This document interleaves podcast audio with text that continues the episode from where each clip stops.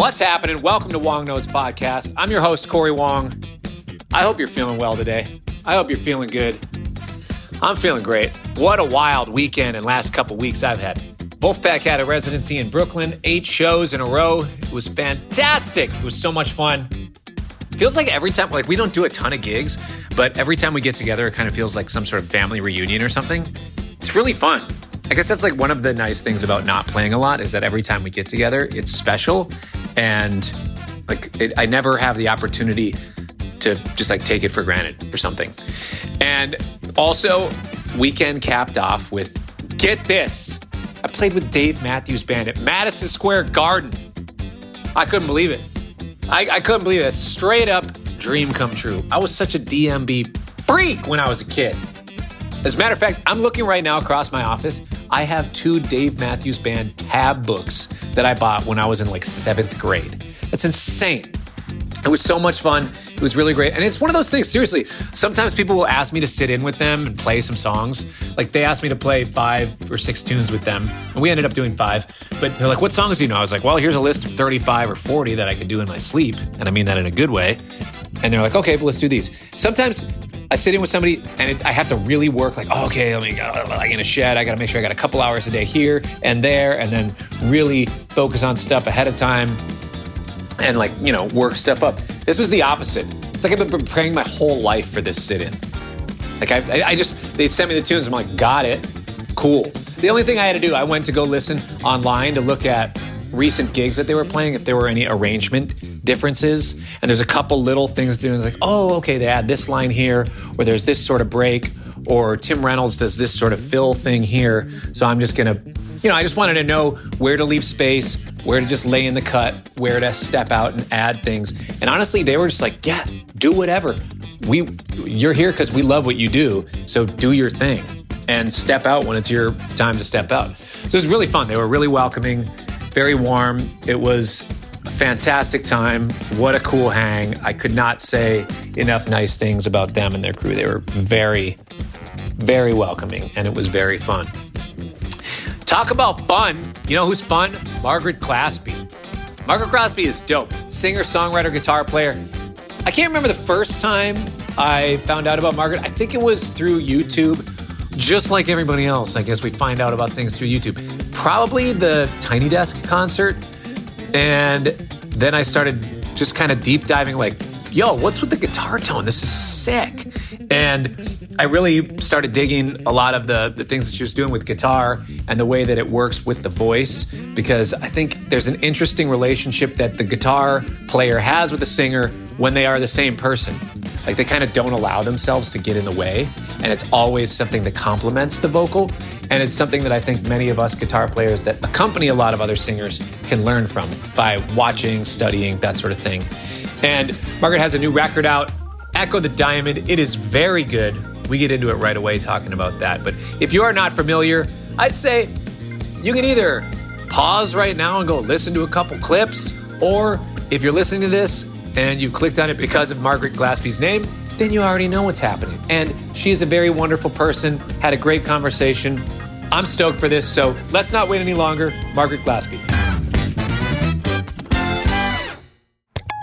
Hey, you guys know about DistroKid yet? If you are an artist, musician, somebody who's trying to get your music on Spotify, Apple Music, all of those things, DistroKid is a digital distributor that can get your music on all of those platforms. It's the easiest, fastest way to do so, with accounts even just starting at $19.99 a year per artist. So for me, I have several albums out. I just pay one amount for the year. For all the Cory Wong albums, I just pay one amount, and DistroKid takes 0% royalty. 100% of the royalties come straight to me.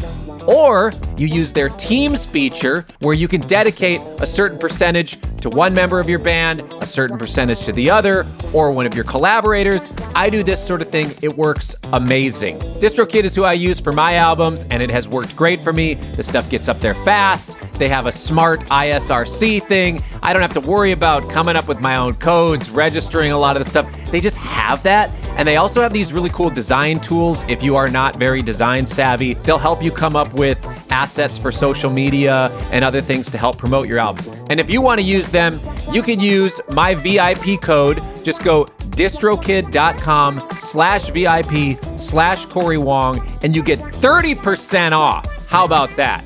Check them out, DistroKid. All right, let's hit this episode. Margaret, thanks for being with us. It's great to see you today.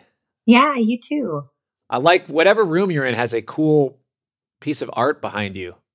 Oh yeah, that's my Buddha. I've got my Buddha in here. I'm in my office. It's my like little dungeon. I love that you have some Minnesota band on, on your last record. This record is so much fun. I love listening to this album. And actually, before I even knew who was on the album, I was like, wow, this reminds me of like Halloween Alaska era Dave King. and then I looked at the personnel. I'm like, oh my gosh, this is Dave King. Yeah, you're right on the money there. Yeah, for sure. Yeah, I um I grew up listening to Dave and Chris Morrissey, and it's always fun as somebody from like I know like all Canadians know who every Canadian musician is.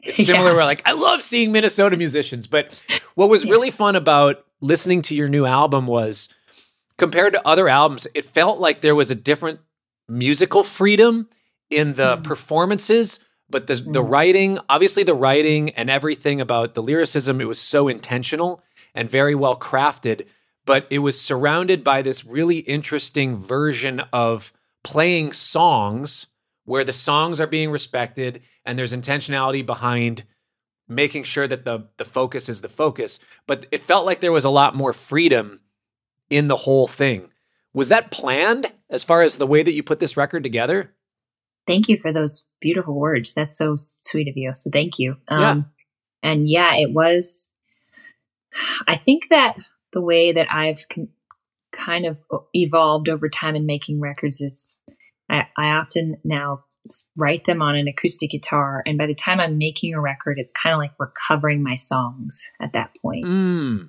and so it's kind of what i did on my first record emotions and math and now on this one um, it was kind of like really doubling down on that mentality and hiring musicians that you know i knew were really locked and loaded obviously sure. dave king and chris morrissey it's kind of like an insane you know, meeting of the minds in many ways. Um, and so to have them be a part of it was such a cool, intentional choice because I knew that if I just put anything in front of them, they're going to reiterate it in their way, in their very unique and wonderful way. And so to put these songs that were completely arranged and written, and that work was very done, and then to put it in our collective hands meant that something was going to happen that was had would have a life of its own, which was really fun. Yeah. So yeah, it was it was intentionally a very live feeling record, and also playing it with them in particular. There's just a, a kind of boundlessness and like a freedom that they bring that uh, really kind of was a breath of life into something that was already had a life in a way. So it was like these kind of it's a lot of momentum in the studio. It really felt like air blew through the studio mm. and then a record was made. It was really unique for me personally. Was did you I assume that you recorded all those songs live together at the same time? Yes. Yes, totally. And yeah. is that how There's, you normally do it or have you done it different in the past? The only one that I haven't really done that way was my second record, Devotion, my like COVID record. Um, and that one was more like in the studio. We're thinking about you know, different moves that we could make, layering things, finishing writing things. Um, my first record was pretty live. We're just mm-hmm. their performances that are captured. And this one is even more so, I would say that way. There's even less overdubs on this one. My first record, Emotions and Math, we did some layering afterward. And we still did, did that a little bit with Echo the Diamond, but this one was pretty like what you're hearing is mostly what happened, you know, in the studio. Which do you prefer and why? I increasingly prefer to do my homework ahead of time. And then yeah. when I get in the studio, let go and have, I, I don't really, I don't enjoy being in the studio, to be honest with you. it's not like, I don't, I'm not, not loving it's, it's anxiety provoking for me sure. to just sit there and kind of be like, so what do you think we should do? Like, that's not where I'm at. When I get in the yeah. studio, I want to like get in, execute and get out. I don't want to hang for very long. So I like hanging out in like home studios and sure, you know, like hanging with friends. But in a proper studio, I'm good. I don't really want to stay there for very long. Yeah, I've actually heard a lot of people say that, but I love, Really? I love the thing that you're saying. I'm doing my homework. I'm coming in prepared, and then you just. I, I am that way. I'll whenever I do yeah, I my was records. ask you, how do you prefer it in terms of your own music?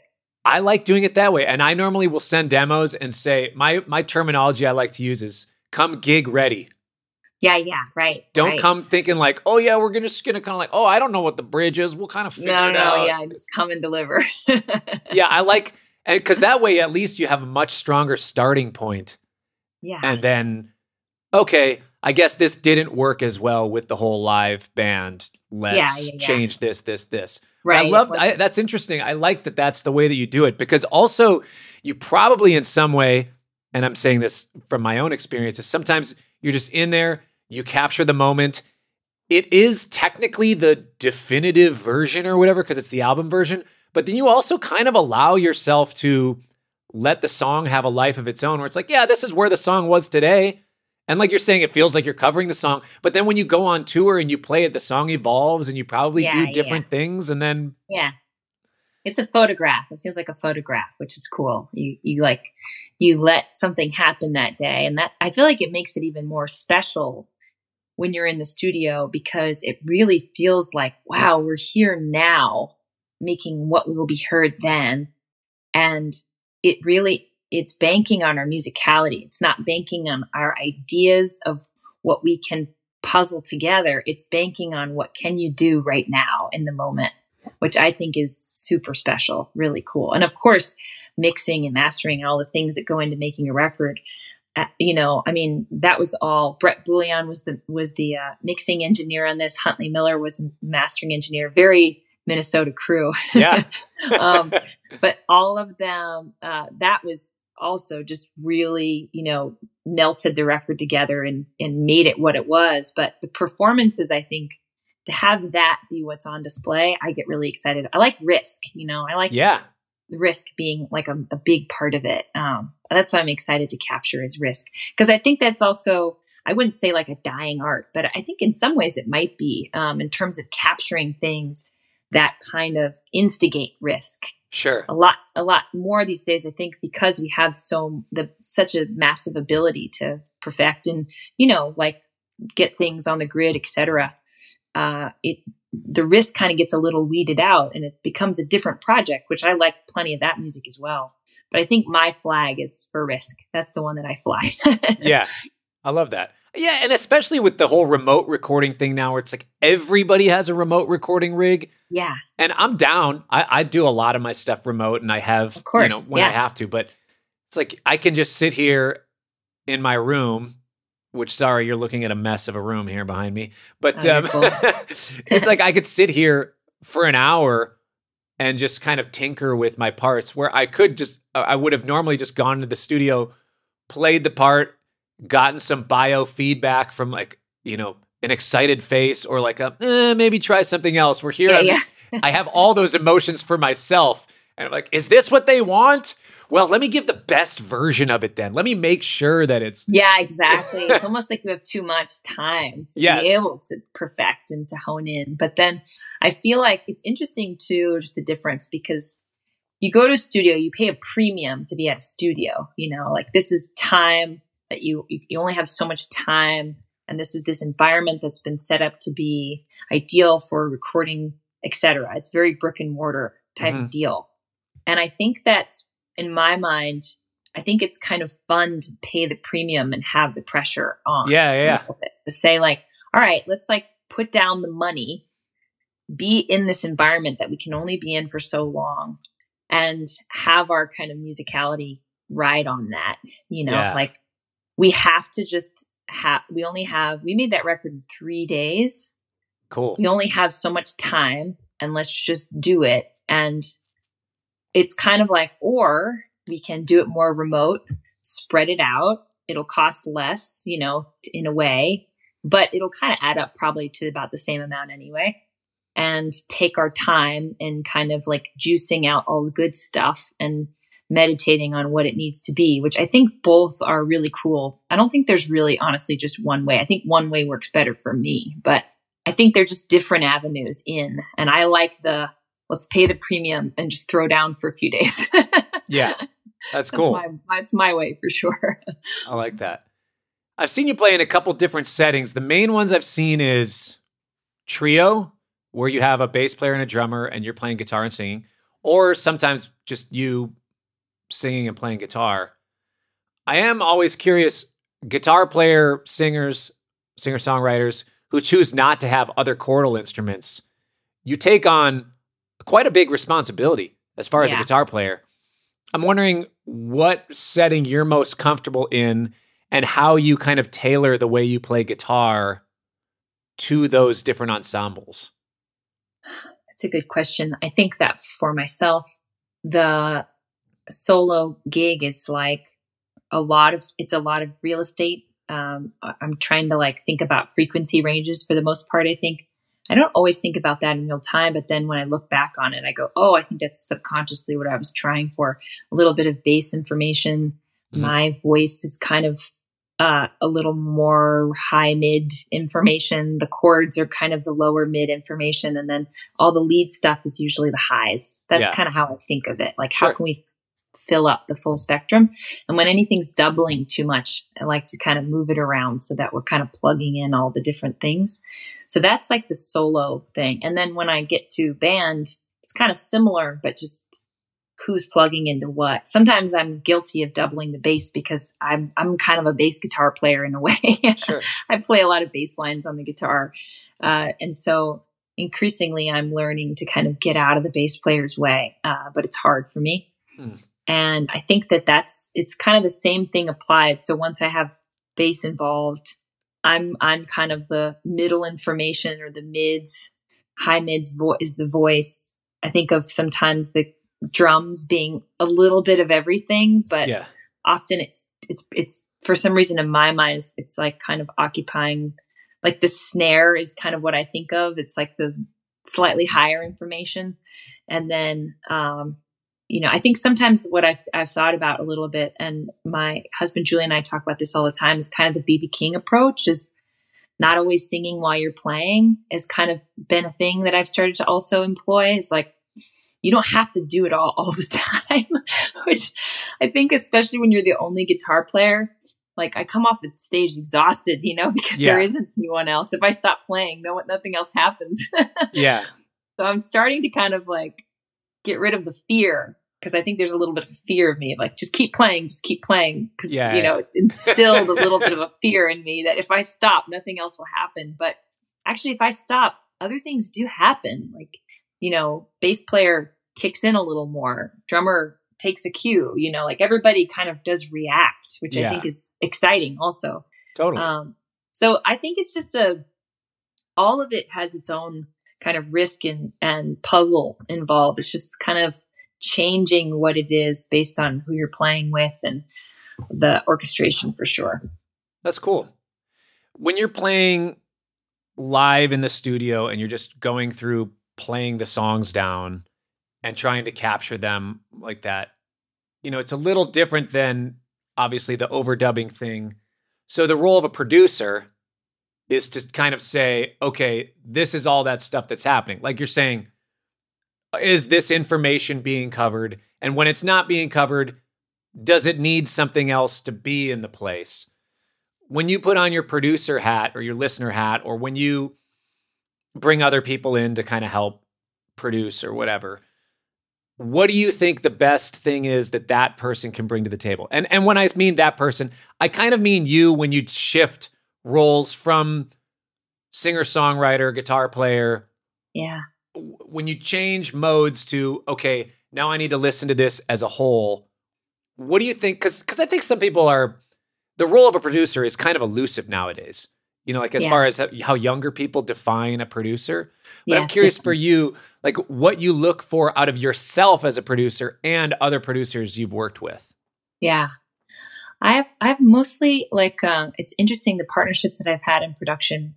My my husband and I Julian, Julian and I, Julian Lage, my husband, Yes, we I know that. collaborate yeah. a lot. You know him. You guys are buddies. Yeah. We collaborate a lot, and it's really just like a part of our, you know, friendship, our marriage, all the things. We yeah. just do that naturally. Cool. So there's never been anything that I've made that he's not been a part of, and vice versa. We just work on each other's stuff with one another. Mm-hmm. So his that partnership has always been such a cool one because he knows me as a person and where my heart is with music and what I crave to put into the world. And so I think that um, a big part of that is just keeping each other in check of like, are you doing it or are you not doing it? sure. Yeah, yeah. are you doing what you intended? Are you getting a little distracted or like, are you your best guitar player right now? You know, like mm. questions like that get asked. That's a big one is like, would you hire, would you continue to hire the guitar player or would you fire them? You know, mm. and that's like talking to me as I play guitar for myself. sure. Would you continue to hire that singer or would you fire them? It's a really interesting thing because you start to look at yourself as a musician and less of just this all encompassing orb that did it all. And, uh, you know, I produced it, I sang it, I did all that. Well, who cares? Is it cool? You know, yeah. what's the point? So, there's been a couple times where we set up for this record we did that. I set up a, a camera where like an ipad in the living room and i played my songs for the camera and then we watched it back together and decided would we fire the guitar player or would we keep them and we did the same for the songwriter the singer you know, and there were times where like I would have fired the guitar player on this song. Like mm. it wasn't happening. You know, it was boring. I lost interest. They were overplaying a little bit. They're getting in the way of the singer. You know, like stuff would come up that was kind of fun because yeah. you could talk about it objectively. There wasn't any feelings that were being harbored. So sure. he and I have a cool thing there where we can both really dive in and there's um of course, you know, you can get sensitivities around certain things, but for the most part, it's we're pretty like open book and we can really do that. I think more so than anybody else, I can do that with him because I know where he's coming from. Yeah. Um, and then I, my second record I made with my friend, wonderful man, Tyler Chester. Tyler's incredible, but he's, uh, he's worked on a, a lot of Maddie Cunningham records. He's worked on uh, with the, the Sarah, Sarah and Sean Watkins a bunch. He's worked on a a bunch of different things, some Bareilles stuff, but he's a, he's amazing. And he's a bass player and keys and production. Really musical guy, but he, uh, he worked with me on my second record and that was really fun because it was just kind of maybe a slightly more traditional approach to production where I could just have someone around that I trusted that was wonderful and we could play in the studio and make something together. And that was really, really cool. And he would kind of try and capture, you know, really special moments. And we would kind of, it was a little more of let's hang in the studio and make something together. And he's the one person I could actually do that with and not feel super anxious. So, sure. Um, yeah, I think it's all the above. But these days, I'm about like, who would you fire and who would you keep? That's great. I love that. I'm, I'm thinking brutal, about that for myself, myself, now too. Yeah, I know. I'm like, all right, I need to go back and listen to my own yeah, like would you hire yourself or would you fire yourself? It's hard to do sometimes, but it's also kind of cool because you just can abandon all of your attachments, you know, and just yeah. be like, well, I don't know, that part I'm kind of overplaying or whatever. Like I say stuff about myself now where it's just kind of like ruthless. yeah. Let's talk guitar gear because you have really cool tones. Oh, thanks, man. I and obviously that's a that's a subjective like oh, cool tones, but I think there's just interesting guitar tones on the album. And just in general even when i listen back to older stuff i've seen i think on this most recent one i saw a lot of videos with you with a telly and a small fender tube amp. Can you tell me about what you've been using uh, like recently and what you're excited about for signal flow yeah most most recently i i play through um, it's like a Mike Moody Magic Amp. It's like a, a remake of like a Black Panel Princeton, um, okay. which is sounds great. And I got a guitar right before I made this record. Um, before I was always playing it's the white guitar, Danocaster, just a telly. Yeah. Um, with like fancy Ron Ellis pickups in it, which is fun. Yeah. And then I got a um, Tele Deluxe at TR Crandall. Shout okay. out to TR Crandall, the best, the one and only. Um, I don't know if you go to that spot ever, but I have been there. I also heard, were you a luthier there? We got to come back to that. I, I, worked there. I was a salesperson, and then I apprenticed a little bit under um, Tom Crandall. He like taught me how to like, reset a neck on a guitar, which is super cool. He's the nice. best. um, Great. So, so you had that guitar. So I got that guitar like less than a week, probably like three or four days before I went into studio, I just thought, let's just go to Crandall and see what happens. and yeah. Then, and then something happened. so I got that guitar. and that was something that I was not used to. Is like, you know, two or three times the weight of the guitar I was used to playing. Yeah. Um, double humbucking, like just a totally different beast. But I really loved it because it's sustain and was this kind of like rock and roll experience that I hadn't really had in the past. The, the Dano, the decay is almost more similar to like an acoustic instrument. It, it dies off a lot quicker um, and maybe has a little more of a country thing to it. And this one, there's like a darkness and a sustain to it that's kind of different. So I got that guitar. I used a lot of the Tele Deluxe on that record. Mm-hmm. And then um, I went through the Princeton for that record also, uh, that, that Mike Moody kind of knock off Princeton. Yeah. And then I reamped some stuff through a champ. That was kind of my setup for the record. Nice. Live, it's pretty minimal. I use that same black panel Princeton and then I have my tuning pedal, Boss tuning pedal. Nice. I have this Pete Cornish unit that I use, and that's kind of like the biggest player in my game, I would say, in terms of like any anything that's being effective. I kind of use that as like a preamp. So that I'm using this the literally the compression is at zero. So it makes things like bloom, but it doesn't really compress it quite sure. like really. Yeah. Uh, it kind of feels like a boost. And then I use the um it's kind of like a gain structure. Like I'm using the just the gain on it, mm-hmm. uh, and to the the kind of crunchy channel. There's a clean and a crunch to that one. Um, it's kind of like a customy. It was given to us as a wedding present, which is very sweet. Nice. Only Julian and I could receive. Yeah. That's great. Um, so that was very sweet. It's pretty big. You know, it's like this big. It's quite large. What is it called? Um, I, am not familiar with Pete Cornish. It's, it's uh it's it's an OC one and a CC one in one, I believe. You should look up. I, I hope I'm not saying. Oh, these I've seen the. Usually, it's one or the other. Yes, I've seen. I've never seen them together, but these are dope. I know exactly yeah. what you're talking about. I didn't. Yeah, I didn't remember that these were. I'm, now that I can see the pedal, yeah, these are cool yeah, they're really cool. Um, I highly, highly recommend. And there's not, you know, in terms of things that are making something crunch or overdrive, there's just like zero sibilance. It's really a mm. warm, lot of headroom kind of thing. You could keep turning it up and it's not going to give you anything bad, essentially, which is, yeah. it'll, it'll be loud, but it won't be bad. so cool. I like that a lot. And then I use just like the Strymon, you know, reverb and tremolo pedal. What's that one called? The, the one Flint. with both in it. Yes, the Flint. The exactly. Flint. Yeah, that was That's a cool it. one. That's my whole setup. I've started to bypass my tuning pedal, mm. which has kind of been fun. I have a tiny, the tiniest little volume um, pedal, and I've started to bypass my tuning pedal. I'm I'm kind of getting into this zone where I don't care about people hearing me tune, which has been yeah a revelation. like I'll kind of down my, you know, like turn the volume down and tune a little bit and just let it be heard. it's yeah. okay. and that's been kind of freeing for me. I think it's a little bit of a buzzkill when like guitar signal just completely cuts out and then yeah. the tuning guitar signals back on. but just let it be heard. Like it's okay. Yeah. what are we so afraid of? Um, that's something also that I've kind of become excited about.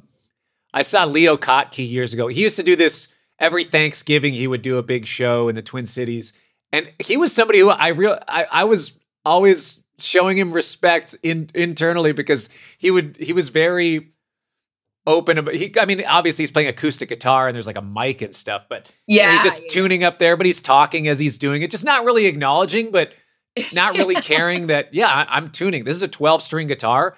It's going to take a second. So I'm going to talk to you. Yeah, I feel like it's kind of like teaching an audience, you know, like in a way. Like, this is what it is happening actually. yeah. Let's not hide what's actually needed in order to make this go. Um, for sure. Yeah, that's an interesting one. How many how many pedals are you using at once? Oh, it depends on the gig. With Vulfpeck, yeah. I don't use a lot. Really, I just have my compressor and then I have a little multi effects thing that I use just sparingly. But pretty yeah. much with Vulfpeck, almost everything is just my compressor and clean electric guitar because that's my that's role cool. in the band, you know? Yeah. But um, with Fearless Flyers and with Cory Wong Band, with my thing, I have, I use a wireless unit because I'm running around stage, you know? Right, right, right. I have a compressor, envelope filter, overdrive, fuzz, volume wah combo. So and then cool. I have a a multi effects unit that just has it's kind of a catch all. Like, eh, I just want to have some fun with other tones. Yeah, yeah, yeah, So cool. I gotta see your I gotta see your board one day, man. Yeah, I'll send you I'll send you a picture. yeah, yeah. Totally. and you can see uh, believe below here in my room, there's like, oh, here's this half pedal board that I took apart so I could build the other one for my tour. Oh, there's a I half pedal board. Yeah, like right it's a never ending journey. yes. This one fits in this suitcase. This one fits in this suitcase. you know, right? The transport of, of pedals is a thing. Yes. Which actually my thing now, I, I had my my production manager's like, dude, please just get a nice pelican and just right. put your put your board in there. It'll be clean, it'll be good. We can pull it out, blah, blah, blah. You know, so much easier. So I do that. And then everywhere we go that's not in the US, I get stopped because yeah. nobody on vacation is bringing a pelican. So yeah, everybody going through customs who's got a pelican gets stopped. They're like you. Yes. you're the one with suspicious stuff. yeah, like you're here to work. I'm like, yeah, yeah, yeah I am. But now I put yeah. it in my suitcase and I just walk through. Even if I'm carrying two guitars, two suitcases, they're just like, oh yeah, this must be know, moving to Madrid. You know? Yeah, totally. it's like a balance of attracting more attention or not, and travel. It's a thing. It's a real thing. It's wild. Yeah. Uh, I was a Bruce Lee kid. I loved Bruce Lee growing up. Uh yeah, special. special and I heard cat. I heard you got you got some inspo on your new record from Bruce Lee. Yeah. From a very famous quote. Tell me tell me a little bit about this cuz I'm always every album people try to find some sort of guiding light or something that's like yeah. that's the thing. That's what this album is going to be surrounded. And I heard that there was a Bruce Lee thing with this album. Can you tell me a little bit about that? Yeah, totally. I was so inspired by his journey. Um, and I've always been a fan. And I think what kind of really revved the engine was I saw the documentary, which I think is called Be Water. Um, yeah. But that documentary is so inspiring just to learn a little more about his life. And um, yeah, I mean, the hardest working guy, the most talented guy, and one of these examples of somebody that was like, did both, you know, like was the most talented and was the most hardworking, was the most like talk about like doing your homework, showing up prepared, showing up prepared, but then also like a spirituality about him that was so heavy and, and really cool. And when I heard that quote, be water, it really did, um, it, it connected with me in a big way. And I think finding this strength and flexibility and finding this strength and the capability to kind of shape shift but then also like you're still yourself at the same time. I don't know. There's something about that quote that really hit me. And we were working actually on one of my husband's records and he was asking for titles. And I had just seen the Bruce Lee documentary not so long ago. And then the title Echo the Diamond came out of my mouth. And Julian was like, nah, not for me. he wasn't into it. and then I, but I was like, I'm keeping that one. That yeah. Was, I think that's because that one's for me. Um, and it did kind of it it felt like my own version of the be water thing. It felt like uh you know just like a without shame shining bright and and being and trying to fill up your potential. It felt like echo the diamond to me um, it kind of means a lot of different things. It doesn't mean anything, honestly. Echo the Diamond is a senseless, that doesn't make any sense. but for me, it means a lot of different things. And that's one of the things it's kind of a command, you know, like do it, mm. echo the diamond. Um, and so, yeah, that, that one spoke to me, I think at the time, especially because it became out of a writing that record came out of a very difficult time for me. So learning how to kind of shine bright without any apology was uh, a lesson in itself. And also, I think maybe a lesson in you know, I think sometimes maybe what the music industry or, or maybe what I perceive of the music industry demanding of musicians at times and the trends that come through and, you know, like the things that you think you're supposed to be or think you're supposed to do become chaotic and kind of there's a lot of interference and static that kind of comes through. What am I, what am I doing? You know, sure. is something that I experience for sure.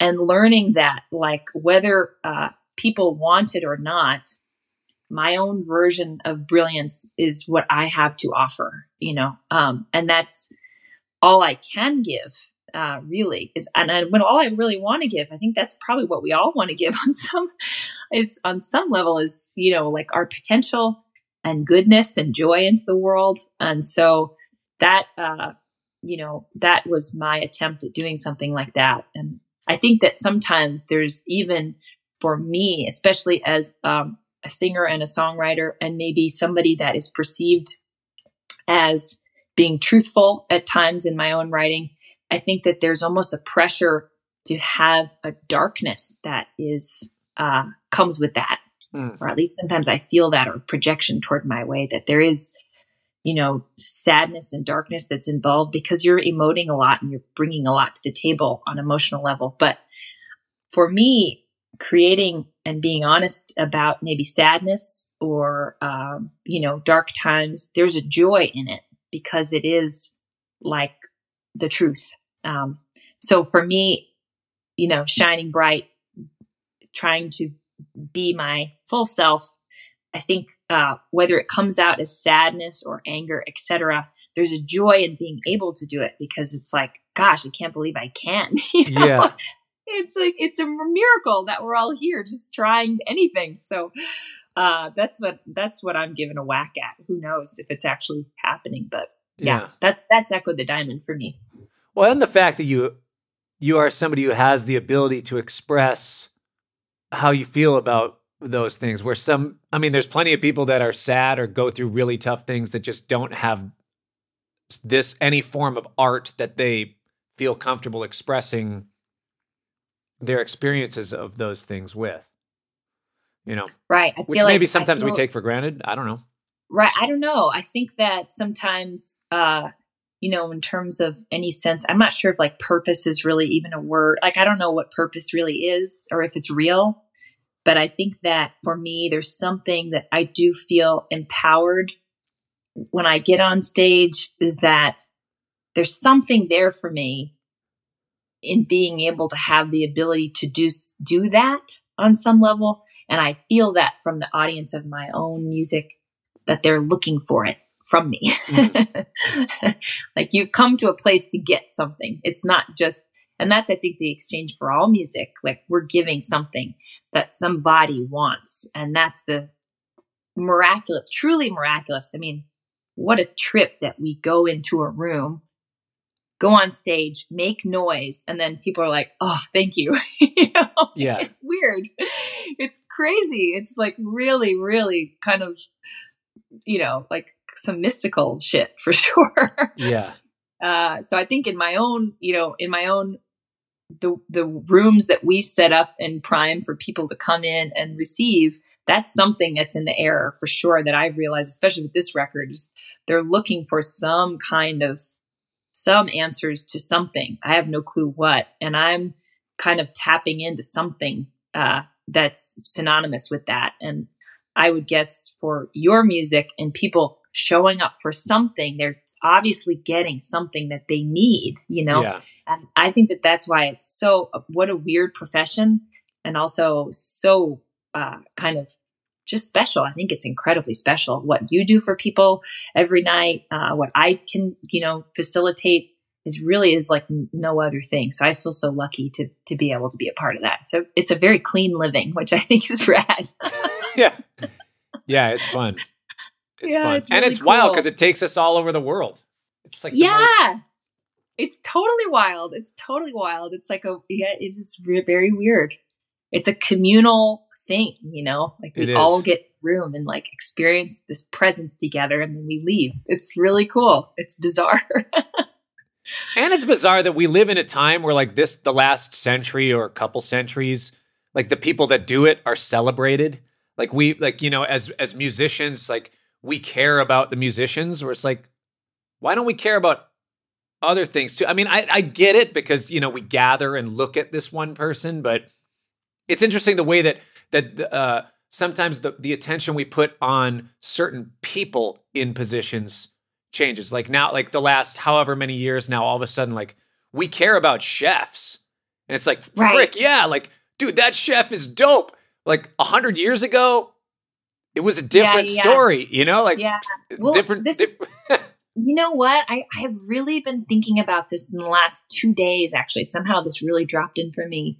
Was it was this difference between craft and celebrity, mm-hmm. you know? I think Let's it's a go, really big yeah. difference. It's really different because celebrity is something that I think can become really off very quickly in terms of your perception of what something is happening. It's a massive projection to put on someone. You will be someone that's ungodly popular and also be someone that we will look to for some kind of moral compass, which is bizarre. It doesn't make any sense, really. Yeah. Be- because someone might be good at singing, someone might be good at acting. All of a sudden, they also need to make personal decisions that are you know, somehow a guide to what I, you know, what yeah. I should do. It doesn't make any sense. yeah. Um, and especially now because of the way that the world is, it's it's a really big leap to say, you know, that somebody in a sitcom or etc. is supposed to be my moral compass and kind of my guru on some level because that's mm-hmm. how I think they can be treated often. Sure. Um, but to to say I like that show, you know, that's a different thing. Yeah. I can appreciate a good actor when I see one, you know. I can appreciate a good song when I hear one. That I I feel in the business of that of like really getting excited about music, really getting excited about good art. Someone's personal life and etc is not my business. I I don't care, you know. I don't I do not care um, and I think that that's, I'll probably get roasted for that or something on some level. No, I, but yeah. if they, I think that, um, I know that it's very, especially now, it's very hard to divorce one from the other. And at the same time, as a musician myself, what I'm looking for is music. I'm not really looking to understand someone's, you know, uh, family dynamics. I'm not looking to understand someone's personal dynamics, but the kind of business of celebrity, I think really intertwines them in a way that mm-hmm. is hard to escape. So I think that reading into and believing in celebrity is kind of a it's a it's a little bit of like a dark game to be honest with you I, i'm not sure that i'm really there for that and i do not wish it upon myself either i i just i'm excited to make music i know they kind of come in hand in hand but the music is what I'm excited about. Music is what I'm inspired about, and in others as well. I don't see the crossover as much for myself. It is weird. It's it's crazy that just the I don't know, just the the interference is really wild to me. Yeah, I mean the the classic, more deep, and you know, the the more heat. I think the way that you're talking about it, absolutely, and I am I, I think the same thing where it's like, uh, you know, I might like Miles Davis's music, but do I really? I, I would not use him as my moral compass, or right. and, and I don't have any reason to, you know. But also the the one thing that we get into is like, okay, is this person a role model for kids? You know, that would be one oh, argument that people, and then of course. It's yeah. the whole argument of do you separate art from the artist and where does that start and stop? And it definitely is a touchy topic. And it's like, yeah, I, of course. I, I don't. Of course, of course. And it's obviously, you know, anything that makes you feel bad, yeah, don't, why would you do it? You know, yeah. like, I think there's a very obvious, what I'm saying is not to deny very obvious, like, sure. emotional instincts. yeah, yeah, yeah. I think I think what I'm maybe speaking to is a different topic of saying that now, right now, the amount of music that I can take in and at the same time also for some reason be available to me all that person's relationship history all that person's you know tabloid history etc it's very hard to just receive a song mm. anymore that is just yeah, yeah like yeah. wow i i found something cool you know somehow now it's a spread of other information as well that actually feeds into the music. Maybe that's what I'm speaking to more. Yeah. It almost is like when you hear new music, it almost becomes a feedback loop of like, not only is this the music you're hearing, but it's also a story of their mm. life outside of the music because we know so much. And I guess is what I'm saying. Basically, that celebrity in itself, I think it's just, if you view it as separate from the music in itself, I think it, it starts to call almost on the music a little harder to say, but what is the music in a vacuum, you know, which is very hard to do, but I think is kind of interesting to look at sometimes. Um, which, you know, I'm being a little pushy by saying that, but I think it's kind of a cool thing to explore yeah. To say, like, if I listen to this person's record, you know, without knowing a thing about me, then, you know, or thing about that person, how do I like the music? You know, uh, it's an interesting thing to think about. There is a great music industry example of this. I don't know if you remember this. I don't even know why I know this, but I remember hearing about it at the time. Um, Chris Gaines. Do you know who Chris Gaines is? No, I don't. You know who Garth Brooks is? Yes. I do. I'm, I'm aware. yeah. Okay, everybody's aware of Garth Brooks. Yes. So Garth Brooks was huge, right? Obviously, massive hits, selling out stadiums, whatever in the 90s. Yeah. I don't remember the exact details of the story, but I think he basically had the idea of look, I want people to like me for my music on my next record. I don't want them to just be stoked about a Garth Brooks record. I want them yeah. to be stoked about this album of music. I don't I, I I don't recall any of the Chris Gaines music, but I do know that he like made an alter ego, changed look or something. Maybe he had right. like a, like a like a Fall Out Boy haircut or something. I don't know for whatever reason. I feel like he had like an emo cut when he did this, but he like put out a record as Chris Gaines to show or like to test himself. Hey, do people love my music? Are they going to love this record?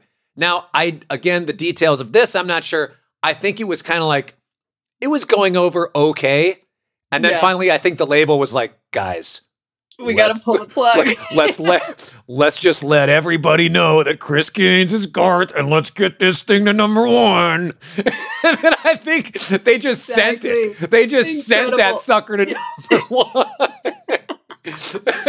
But I, I don't know. Maybe the whole thing was actually That's a sham, incredible. and it was like just like the best marketing you could have ever done. Yeah, yeah, yeah. Exactly, exactly. That's so funny and so incredible. Yeah, it's so interesting because it's kind of a it's it's a it's a thought experiment i think at times because it's obvious that celebrity will never go away it's like a it's like a human need you know i think for sure. people to kind of look and um you know be almost a, a, healthy amount of distraction in a way by um pop culture and it's like a, a beautiful thing and a terrifying thing all at the same time um but yeah, that's that is a funny example of thinking about trying to find something devoid of what something's popular for, and then seeing like, so what is you know, yeah, do people like this?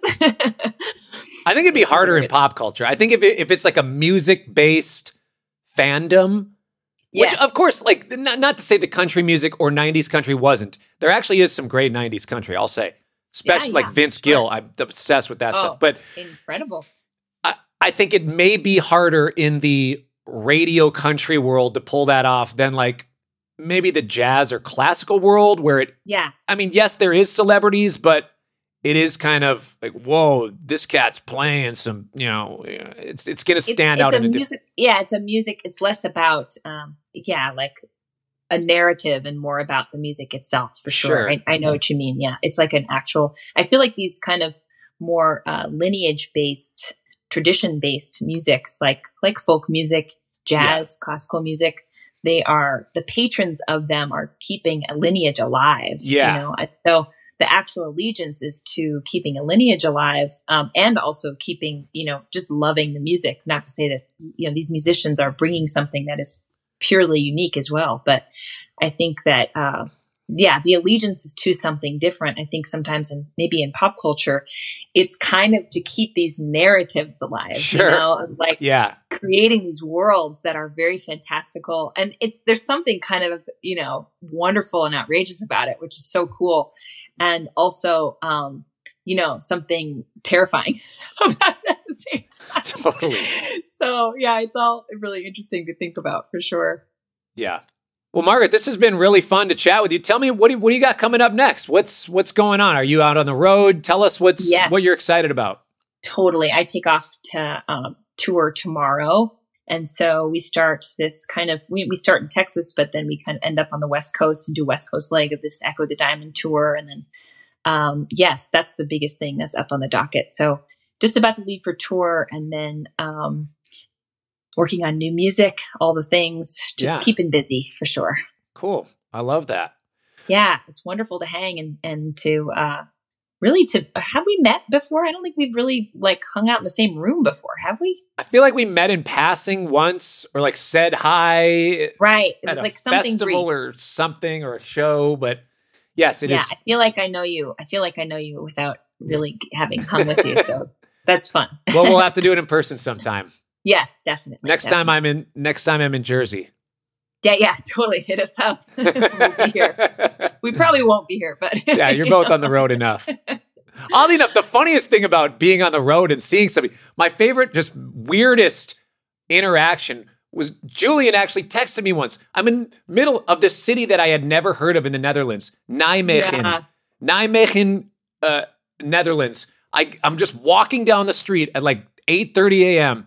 and I get a text from Julian. It's like, Cory, this sounds really weird, but did you just walk by a coffee shop in Nijmegen? and I'm like, what? like, so I turn around. I'm like, I go back to the only coffee shop in Julian's. there. I'm like, what are you doing?